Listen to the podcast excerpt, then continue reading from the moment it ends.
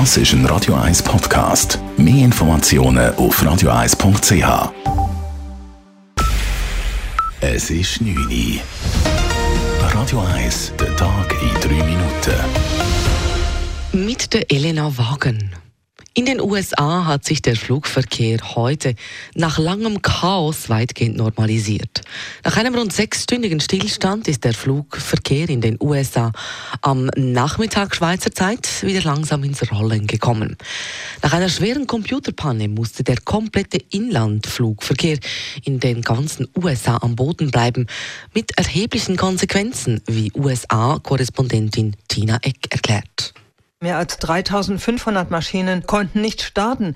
Äh, was dahinter steckt, ist noch völlig unklar. Ob es ein Hacker war, eine Cyberattacke oder vielleicht irgendwas anderes. Auf jeden Fall gab es sowas noch nie in der Geschichte des Luftverkehrs in den USA. Laut Angaben des Flughafens Zürich habe das Flugchaos in den USA keine Auswirkungen auf die Schweiz gehabt. Personen, die aus China mit dem Flugzeug in die Schweiz einreisen, brauchen keinen negativen Corona-Test. Das hat der Bundesrat heute entschieden.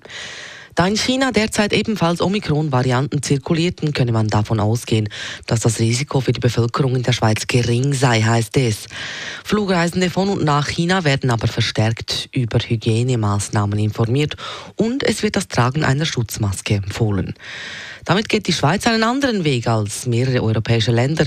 So verlangen etwa Frankreich oder Italien von Reisenden aus China einen negativen Test. Es ist ein außerordentlich grauenhafter Fall von Kindsmisshandlung. Das Zürcher Obergericht verurteilte heute ein früheres Ehepaar, das seine Kinder jahrelang gefoltert hat. Einleitend dazu von Laila Keller. Die Staatsanwaltschaft redet von einem jahrelangen Terrorregime, wo die Kinder müssen über sich ergehen lassen. Sie sind in dunklen Räumen teils tagelang eingesperrt worden und haben dort nicht einmal etwas zu essen bekommen. Sie haben auch nicht aufs WC. Und noch schlimmer, gemäss der Anklageschrift haben die Kinder einmal ihres eigenen Erbrochenen und Fäkalien müssen essen die Kinder waren total abgemagert und dazu immer wieder abgeschlagen worden. Der Albtraum hat erst dort aufgehört, wo ein Kind verlangt hat, dass sie in ein Heim kommt. Dort hat sich dann das Sozialamt eingeschaltet. Die Kinder sind heute noch traumatisiert und körperlich geschädigt.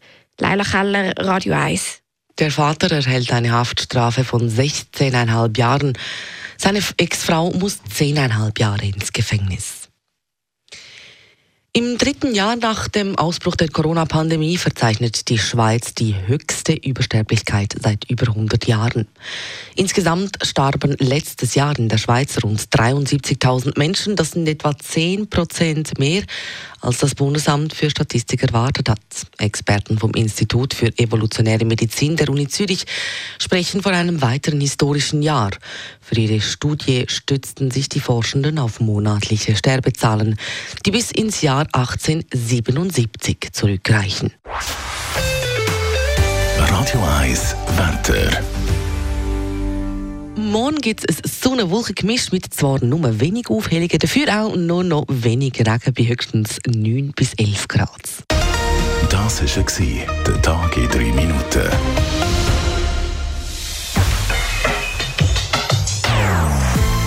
Nonstop. Das ist ein Radio 1 Podcast. Mehr Informationen auf radio1.ch.